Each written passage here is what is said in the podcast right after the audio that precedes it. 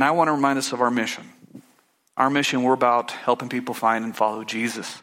That is our mission. And why do I say it every single week? Because maybe you're one that's, man, he says it every single week. I know.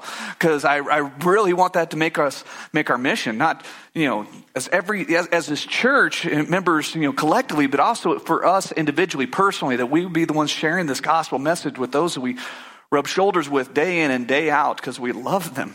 And we want them to know that the greatest news is that God died for us in our place. So with that being said, we're going to continue in a series we started two weeks ago. We've been calling this series Money Matters. And we're going to be all over the Bible the, this morning, so I don't have a, a selected or passage I'm going to tell you to turn to. Just be ready to flip your Bible left and right. Uh, this message I'm calling, calling Promises for Living a Generous Life. And so we've been looking at this, this issue about our money for past two weeks and this week, and Lord willing, one more week to come. And we're, we've been looking at what the Bible says about money.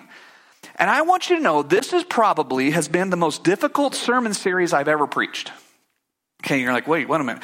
You know, I, I spent over 30 weeks in the book of Romans. Here, I know I end up spending four weeks on money, Lord willing, but um, I've never done a series on money before on giving and the promises in the Bible. I've never done a whole series. I usually just preach one sermon, hit it, and then and then leave. And then then I've never so I've never done a, a multiple series on, on money. But Usually, what I do, I pick a book of the Bible and work all our way through it, mining out these truths and just how amazing they are. And this has been true for this series.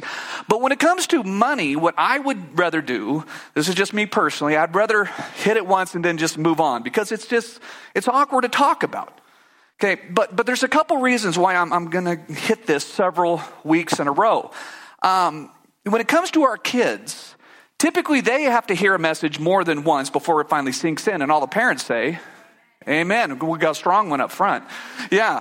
Uh, the truth is, we're no different. Okay, we have to hear a message over and over and over again before it finally sinks in. And so that's why, being a pastor, and I want to be a good pastor, I'm going to tell you a message over and over and over again. But there's another reason why I'm doing this multiple times. Did you know that Jesus spoke more about money than any other subject there is? More than heaven, more than hell, actually, more than heaven and hell combined, Jesus spoke about money. And can we all agree that Jesus is the greatest pastor, preacher the world will ever see? Can we all say agree on that? Okay. Not that I'm even going to come close to him, not even the same ballpark, but still as your pastor, I should aspire to do what Jesus did. Well, if Jesus spoke more about money than anything else, maybe I should devote more of my time and my study to money and what it's, uh, the Bible says about money.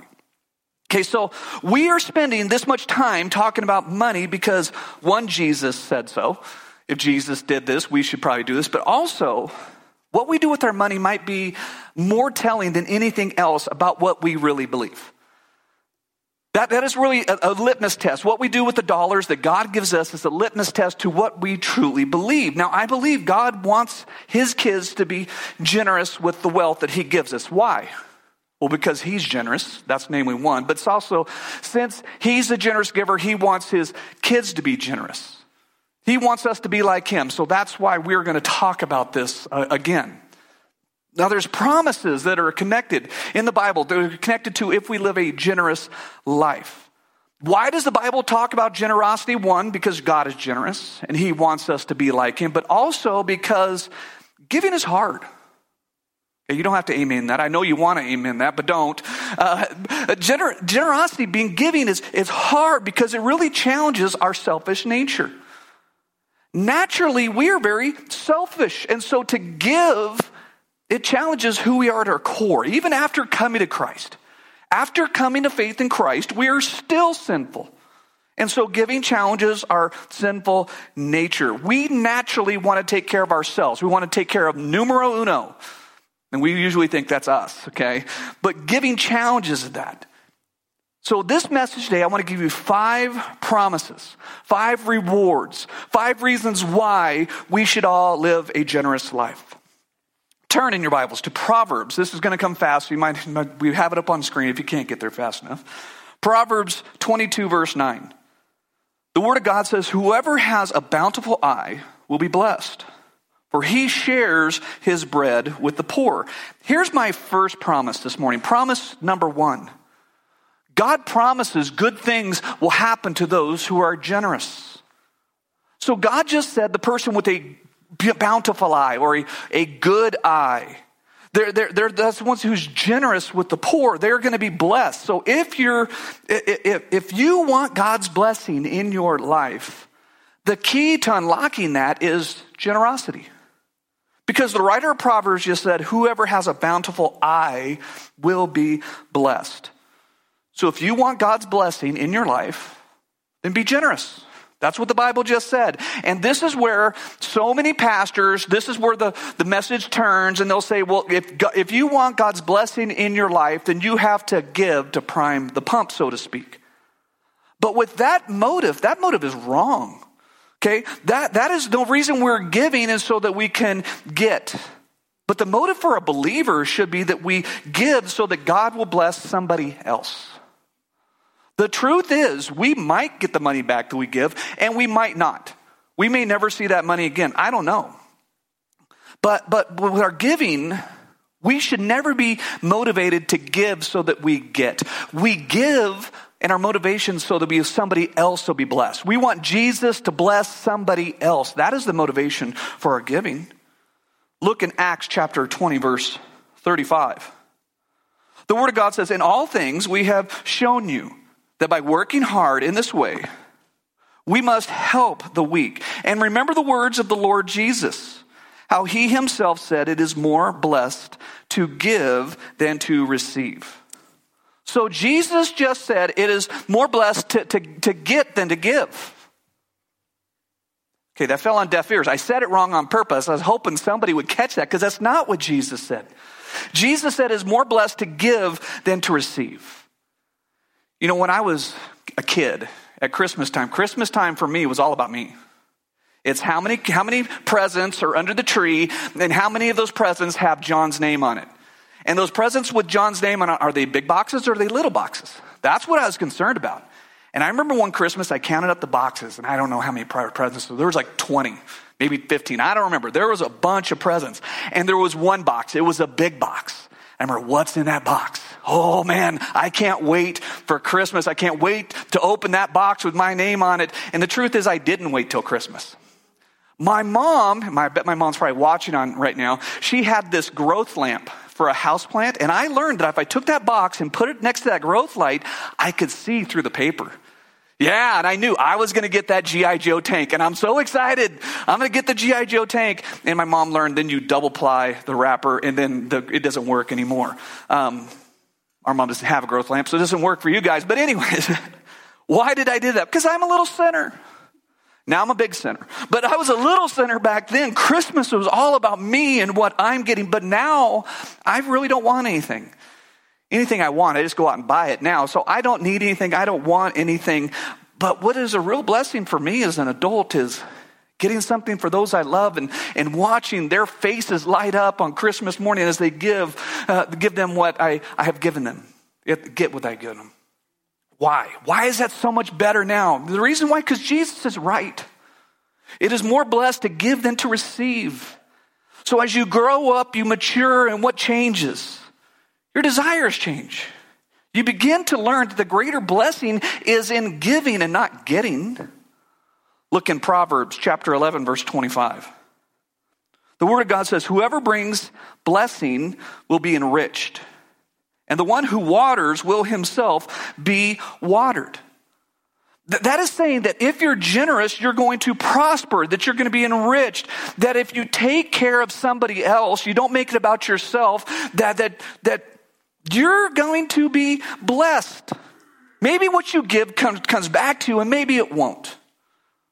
But you need to be a blessing to somebody else. If you want God's blessing in your life, be a blessing to somebody else. Cultivate a heart that in a, a lifestyle of generosity. You know, there's an amazing contrast between the Sea of Galilee, which is in the north of Israel, and the Dead Sea that's in the south. Because the Sea of Galilee, it's teeming with life. Uh, that's the very same body of water that Jesus and the disciples were fishing on. There's fish and life, and it's just amazing. But then what happens is the water leaves the Sea of Galilee, it, it empties into the Jordan River, it travels south, and then it, it d- dumps itself into the Dead Sea. And the Dead Sea is, is amply named because there is no life in it. You can fish all day long. You're in the Dead Sea. You're not going to catch anything because there's no fish. Life is impossible because the mineral content is so high that nothing can live. Why? Because the Sea of Galilee is constantly dumping, dumping, dumping into the Dead Sea, and the Dead Sea never gives out. And that's why it's dead. It has such a high mineral content. You can actually float in it. And it's, it's amazing, but there's no life. And that's how it is with so many Christians. They get, but they don't give. So material possessions are like water. You have to keep them flowing or they will putrefy your life. So I want you to know standing water is dangerous, but flowing water is like money. It's, it's flowing and it's beneficial and it's life giving. Look in Proverbs chapter 3, verse number 9. The Word of God says, Honor the Lord with your wealth, with the first fruits of all your possessions. Then your barns will be filled with plenty, and your vats will be bursting with wine. Here's my second promise for this morning. Promise number two God promises He will bless the work of those who are generous. Does anybody here have a barn or a vat? A couple of us? I know there's more than one. Come on. We have barns. We call them we have spare garages, if you will. Maybe you just have a pile of sugar beets. I don't know, but but the context of the writer of Proverbs, it was a an agricultural society. So the readers were farmers. So the barns, the vats, they represented the people's work. It made the, it represents their business, their investments, really their livelihood. And so God is saying there, He says, I will bless your business, I will bless your career, I bless your, bless your investments if you honor me. That's what God is saying. God doesn't want, oh, I mean, who doesn't want God's blessing in our work and our business? We all should have our hands up. So here's the principle. If you honor God, God's going to honor you. Now, I'm not talking about some quid pro quo relationship. That's not what I'm talking about because God doesn't need us but he will honor us if we honor him. And we honor him by making him the priority of our life. I want you to know there's nothing more telling about what you really put as a priority in your life if we were to go through your checkbook and really see where all your money's going. So there is a premise and there's a promise in Proverbs chapter 3. The premise is honor God with your wealth, with the first fruits of your produce. The word first fruits, it means your first, it means your best, it means right off the top, the, the cream that you take right off the top, if you will. Because God doesn't want your leftovers. He doesn't. He wants your first fruits. How would you feel if I invited you over to my house for dinner and when dinner time comes, I just start pulling leftovers out of the fridge that I had the night before? My plan is I'm going to heat them up in the microwave. Hey, I'm going to give you my leftovers. I think my wife is probably crawling, cringing in her seat just hearing that because that would that would make her stomach turn, as I'll probably hear about later. But God doesn't want our leftovers either. You don't want my leftovers. He doesn't want your leftovers.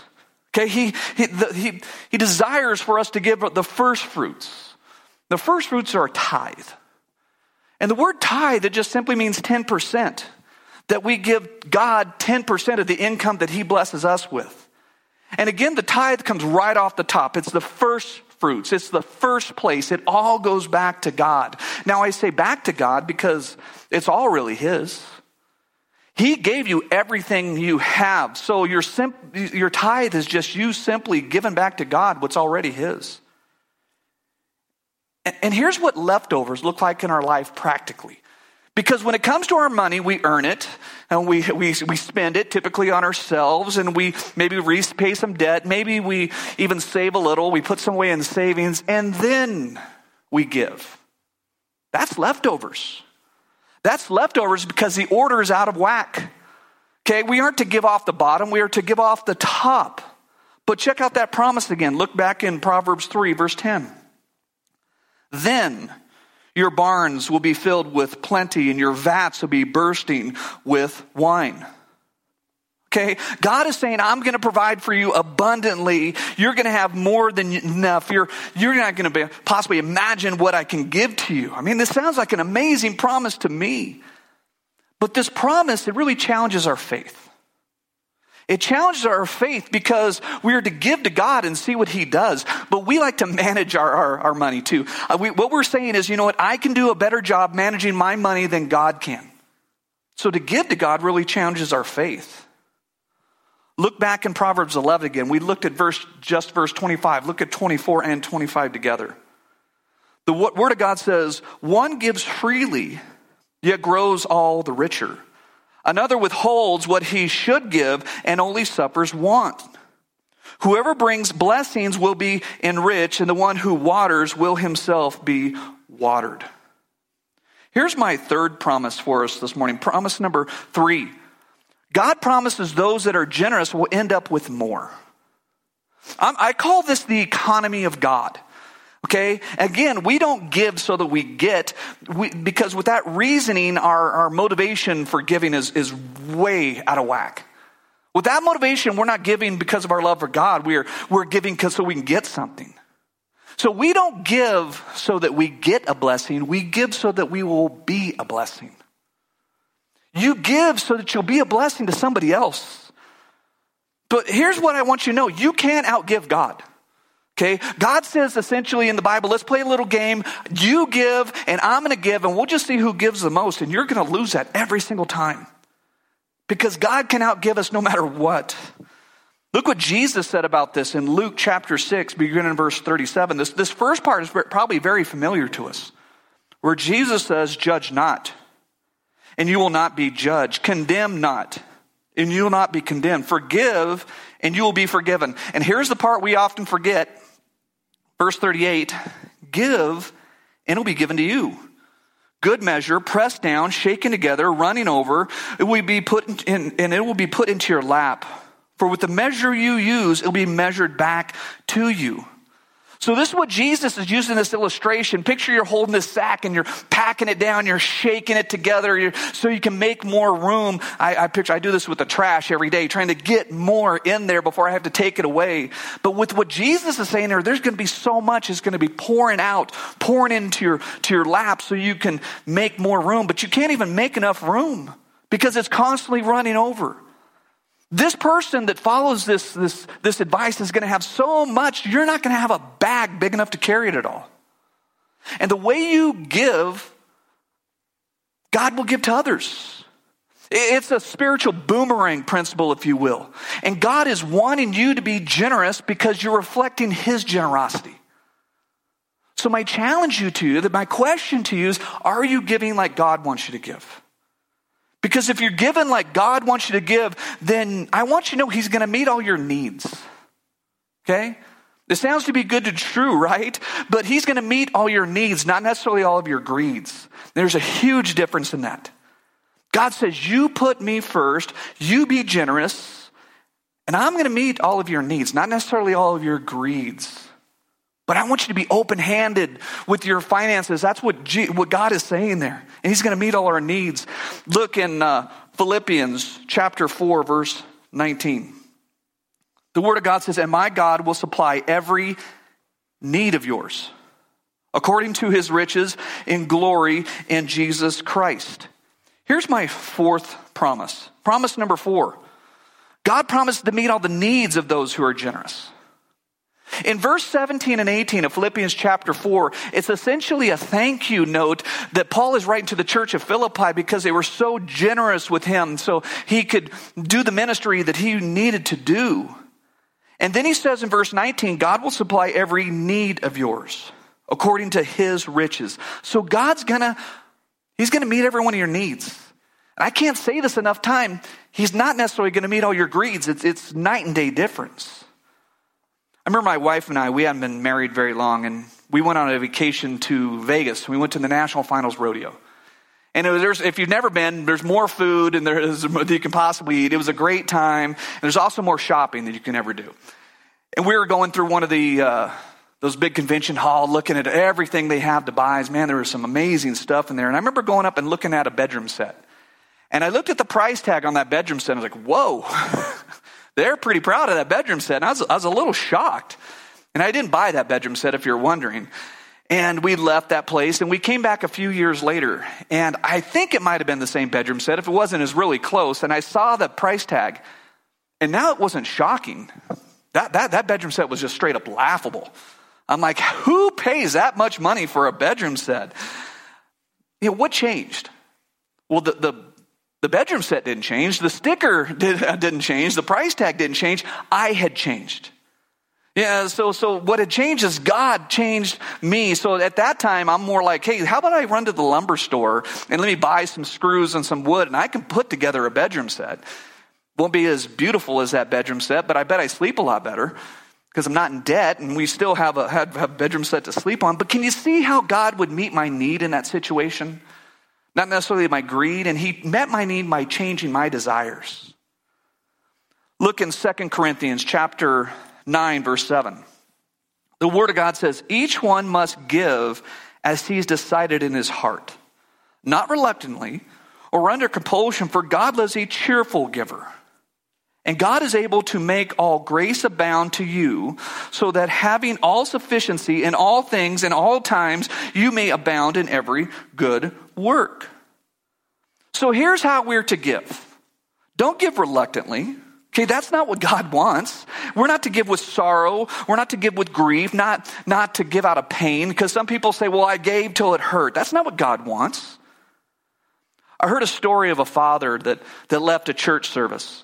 And the whole way home, he just complained. He said, Oh, that, that, the, that worship leader, they were singing too loud. They, they sang too many songs. The, the announcements were unclear. That pastor was long winded. Man, he just wouldn't stop talking.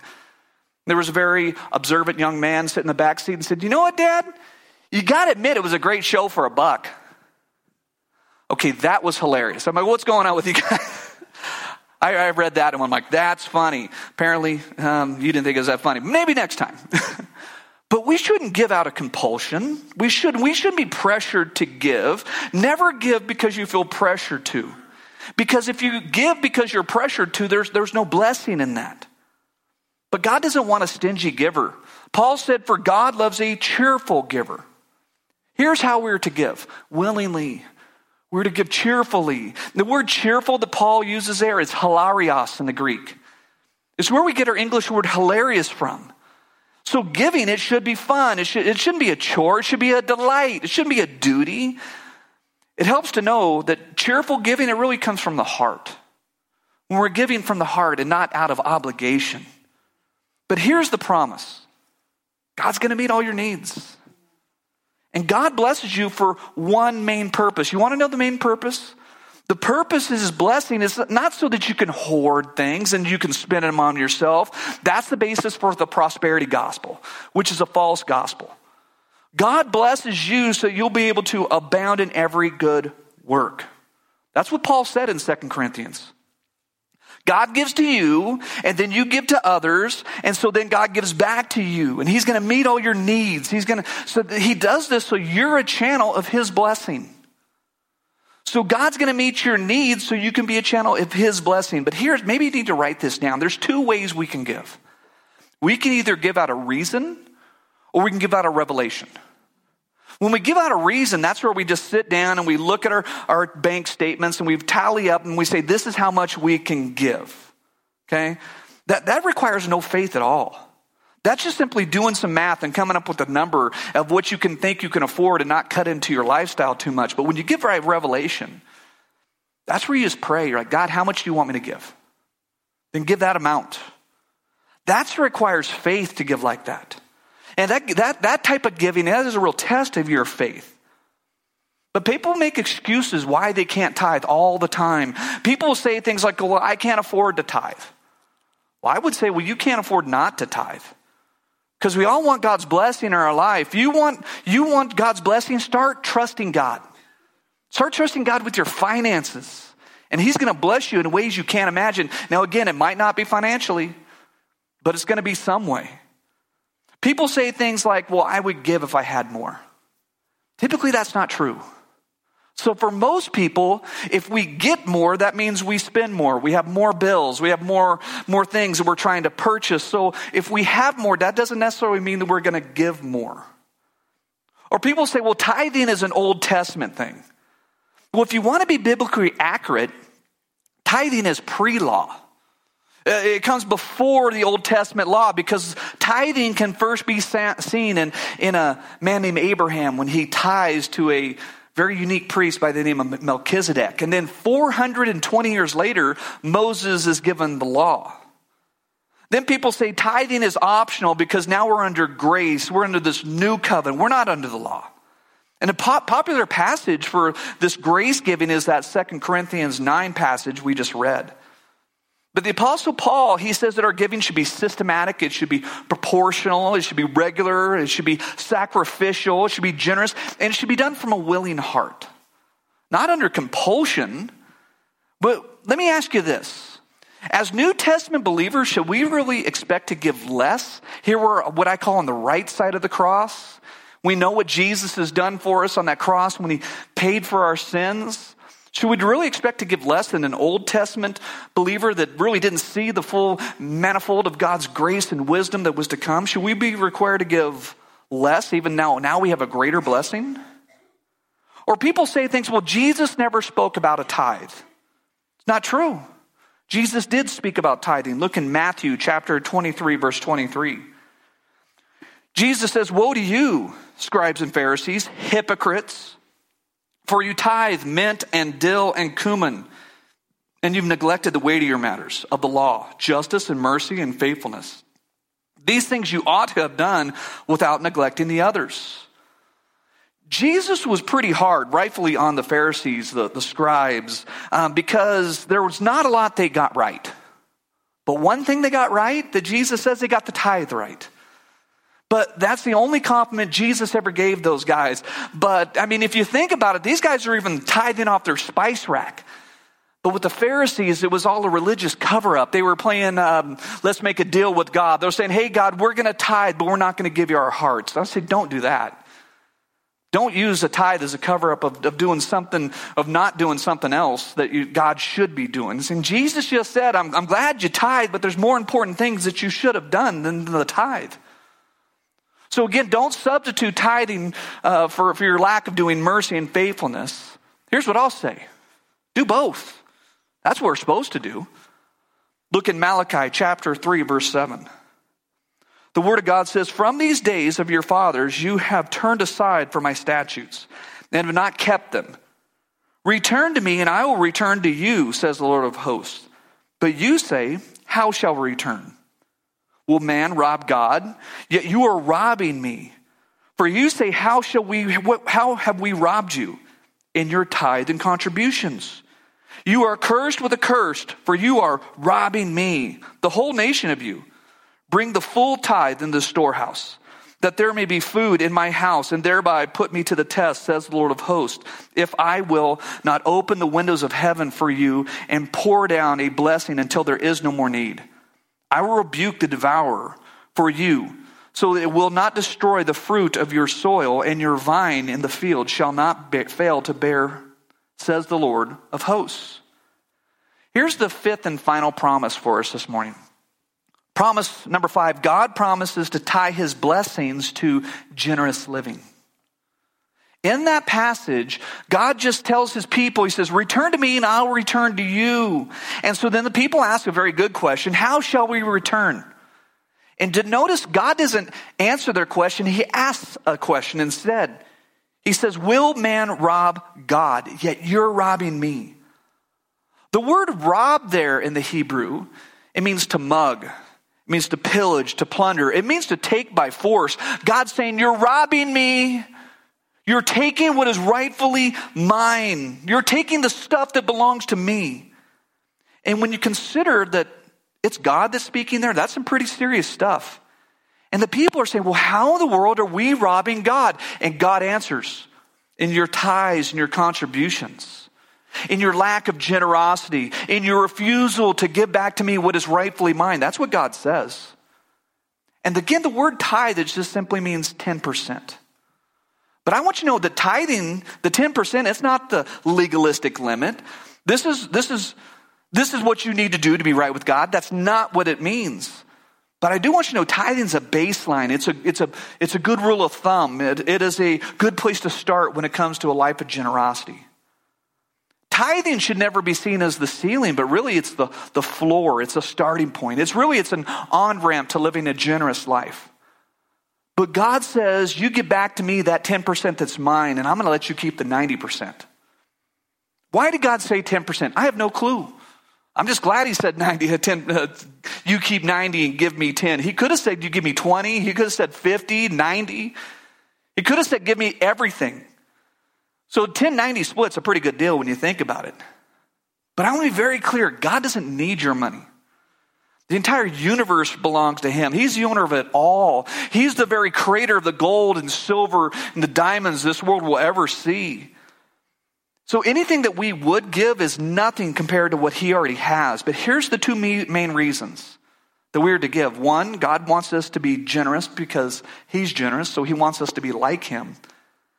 But He wants us to trust Him. So if you're not tithing, that's where it needs to start. And you can't be generous if you're robbing God. Look back in verse 10 of Malachi chapter 3. God says, Bring the full tithe into the storehouse that there may be food in my house, and thereby put me to the test, says the Lord of hosts, if I will not open the windows of heaven for you and pour down for you a blessing until there is no more need. So God says, bring the tithe. Again, that's the 10% into the storehouse. In the Old Testament, the storehouse, that was the temple. Now, we don't have a temple today. We are the temple of God. We talked about that in our, our series through Haggai. But we are to bring, a, it is an act of worship. In the Old Testament believer, they brought their tithe to the storehouse, the temple, and today we bring our tithe to the church. So tithing is an act of worship. God sa- says there, He says, thereby put me to the test. Very clearly, God says, test me. Do you know this is the only time in the Bible that it says you can prove God exists? Because God's like, hey, give me 10% of your income and just watch how I bless your life. And again, I want to be crystal clear it may not be financial. Okay? It, may, it, it, will be somehow, I don't know how, but it, it may be something else. Because there's a lot of people that view tithing as if God is a cosmic pinata, and then we use the tithe like a stick. And if I'm not getting what I want out of God, then I just need to get a bigger stick, and I need to hit God with the, the with the stick so I can get all his goodies and blessings. God doesn't work like that. Okay, also, God's not a genie in a bottle and we rub the bottle to, to get what we want, and the tithe is that rubbing of the bottle. It doesn't work that way. That's the prosperity gospel that teaches that God's like a pinata, God is a genie, He's going to give you what you want, He's going to bless you financially if you give to Him. That if you give $100, He's going to give you back a thousand. That doesn't work that way. That's the, the prosperity gospel, which is a false gospel. It's a lie from the pit of hell. But I believe in generosity theology. Generosity theology is where I give because I'm madly in love with Jesus. And I want him to be, I want him to bless somebody else. And that should be our, our motivation for giving. So let me ask you, do you believe these promises that I've laid out to you this morning? Do you believe that God promises good things will happen to those who are generous? Do you believe that? Do you believe that God promises he will bless the work of those who are generous? Do you believe that God promises that those who are generous will end up more? Do you believe that God promises to meet all the needs of those who are generous? Do you really believe that? That God's going to meet your needs?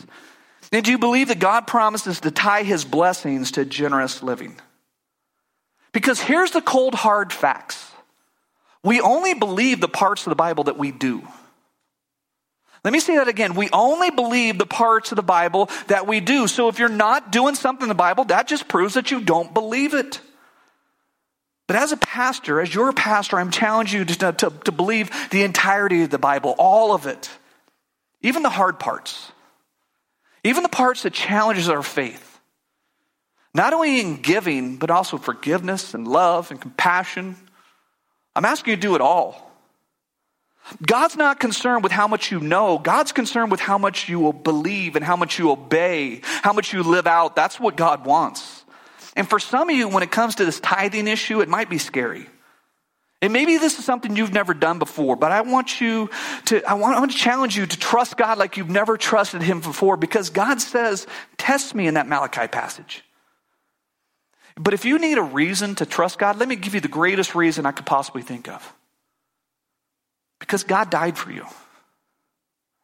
God died because of you, and He died in your place so that you could be forgiven of your sins. Maybe you don't know this, but we're all sinners. And we're all tragically separated, God, because of our sin. And no amount of being good or doing good things will ever outweigh the sin in our life. That's why God had to robe himself in human flesh and come and live the perfect life. Live a life that we all want to live, but we're all tragically incapable of living. Jesus lived that life with the cross set before him the whole time. And he went to the cross, he stretched out his arms, and he allowed evil men to take nails and put, put them into his wrists and to his feet. And there Jesus died from suffocation. That on that cross, he couldn't even push, eventually, he couldn't push himself up enough to keep breathing, but he collapsed. And it was at his death that the Father poured out the full weight of the sin and filth of yours and mine on him, and Jesus paid it all. In three days, he rose again from the grave. The Bible has the most amazing promises. Whoever calls in the name of the Lord, they will be saved. So the question is have you called in the name of Jesus? Have you called on the name of Jesus, who is God come in the flesh, who paid for your sins? If you haven't done that, I encourage you to do that today. Say, Dear God, I am a sinner and my sin separates me from you, but you love me so much that you came and you paid it all. Save me from my sins. I give you my life. And I pray this in the perfect, precious name of Jesus Christ. Amen.